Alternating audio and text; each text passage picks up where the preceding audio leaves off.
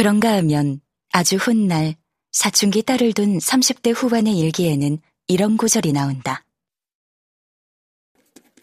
훗날 내 딸들이 이 기록을 본다면 나를 얼마나 부끄럽고 한심한 여자로 여길 것인가. 그래도 나는 나를 미화해서는 안 된다. 1997년 3월 25일 화요일. 무슨 일이 있어도 진실하게 쓰겠다는 그 어린 날의 결심은 몇십 년이 지나도 깨어지지 않았다. 딸들은 둘째치고 그래야만 나한테도 재미있고 의미 있다는 것을 깨달았기 때문이었다. 그랬다. 13살 때 쓴 첫 번째 일기장부터 그 나이에 부끄럽다고 생각한 것들을 악착같이 일부러 적어가며 이어온 진실의 기조는 그렇게 내내 지켜졌다. 그런데 사실 그런 것들을 쏟아놓았으니 그 아이는 얼마나 후련했을까. 지금 다시 생각해봐도 그 아이는 비밀일기의 쾌감에 빠져들지 않을 수 없었다.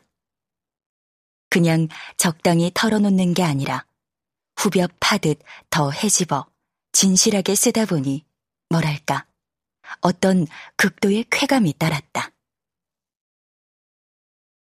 나처럼 겉얘기는 많이 해도 진짜 속은 잘 털어놓지 않는 내숭쟁이가 맛볼 수 없었던 통쾌한 개운함이랄까?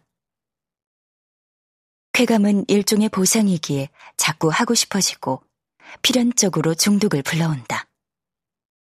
일기 쓰기에 쾌감을 느끼게 된 나의 다음 방향은 저절로 정해졌다. 나는 어느새 중독이 되어 아무도 시키지 않아도 일기를 계속 써나갔다.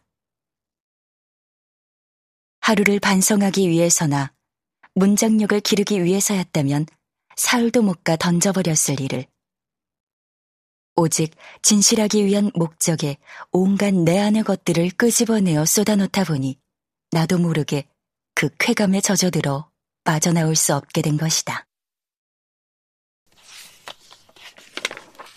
이렇게 나는 속삭임에 속삭이는 일에 서서히 중독되었다.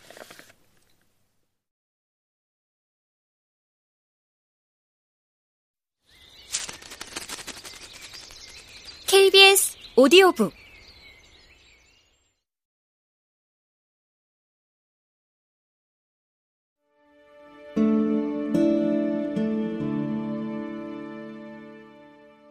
이중일기를 쓰다. 진실한 기록을 위한 난관은 또 있었다. 일기는 여전히 숙제여서 학교에 내는 일기를 따로 쓰는 이중 작업을 해야만 했다.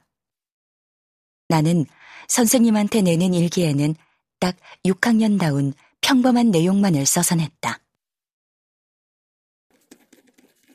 소공녀를 읽었다. 나도 세이라처럼 어려운 환경에서도 꿈을 잃지 않는 어린이가 되어야겠다.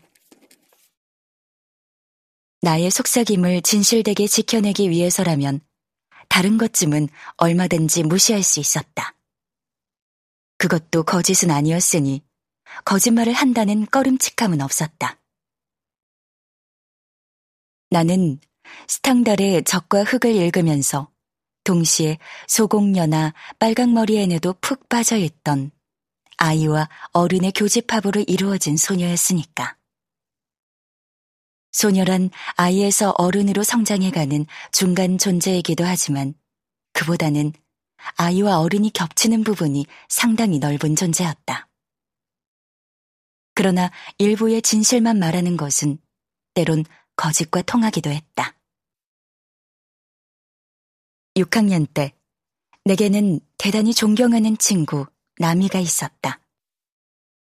그 애와 나는 이른바 조숙한 문학소녀로 마음이 잘 통해서 서로 많은 것을 나누었다. 책에 대한 이야기, 가족이나 선생님에 대한 이야기, 사랑과 인생에 대한 이야기, 할 말이 너무 많았다. 우리는 만나기만 하면 다른 친구들과는 할 수 없는 이야기를 끝없이 나누었다. 그러나 나미는 나보다 훨씬 수준이 높아서 나는 늘그 애의 의견에 감탄하곤 했다. 예를 들어 내가 앙드레제드의 좁은 문을 읽고 그 깨끗한 사랑에 감동하여 이야기하면 그 애는 나는 그 사랑이 아주 부자연스럽다고 생각해.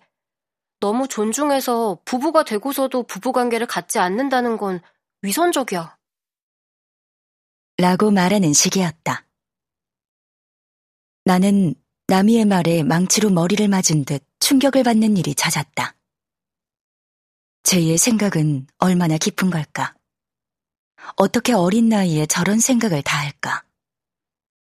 내 생각은 너무나 평범하게만 여겨졌고, 그의 생각은 언제나 나보다 훨씬 높은 곳에 있는 것만 같았다. 나는 나미를 다른 친구들과 다르게 생각하고 마음 깊이 존경했다. 그때 우리는 문학만이 아니라 어른들의 세계에 대해서도 비판을 자주 나눴는데, 특히 학교와 선생님들에 대한 비판이 많았다. 그러나 나는 학교에 내는 일기장에 그런 얘기는 적지 않았다. 학교에 내는 일기장은 내게 타협의 일기장 같은 거라. 위에 소공녀 소감 같은 이야기만 적당히 적어냈을 뿐이었다. 그러나 나미는 솔직하게 그런 얘기를 일기장에 적은 모양이었다.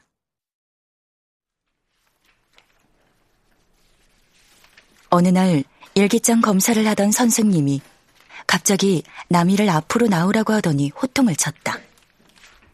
일기장 내용이 건방지다고 야단을 친 것이었다. 나는 야단을 맞는 나미를 보며 부끄러웠다. 내가 위선자 같았다. 나미에게 미안했고 내가 싫었다. 거짓은 안 썼다고 생각한 내 일기장도 부끄러웠다. 소공녀에 대한 감성은 진심이었지만 부분의 진실만 드러내는 건 거짓과도 통한다는 것을 그때 어렴풋이 깨달았다. 나는 거짓 일기장을 제출한 거나 마찬가지였다. 하지만 그런 일을 겪고도 나는 계속 부분의 진실만을 담은 일기를 냈다. 부끄러워도 바꿀 수 없었다. 솔직한 일기를 써내면 벌어질 일들이 두렵고 귀찮았다. 그러나 무엇보다도 속삭임의 진실을 지켜내고 싶은 마음이 컸다. 비밀을 유지할 때에만 그것을 지킬 수 있었으니까. 나는 평생을 그런 삶의 태도로 살아온 것 같다. 가능한 부딪히지 않으려 애쓰고 타협하고 부분의 진실만을 드러낸다. 참다 못해 폭발하거나 절벽 끝에 내몰려 떨어지기 직전의 순간에만 모든 것을 드러낼 뿐이다. 그래도 내가 완전히 비겁한 인간으로 주저앉지 않고 가장 절박한 문제에 대해선 기어코 용기를 낼 수 있었던 건 내게 따로 꽁쳐둔 비밀 일기장이 있었던 덕분이리라. 일기장에라도 전체의 진실을 쏟아놓으며 균형을 잡지 못했다면 나는 정말 형편없는 인간이 되었을지도 모른다. 이렇게 이중 일기까지 쓰면서 나는 속삭임의 진실을 지켜냈다.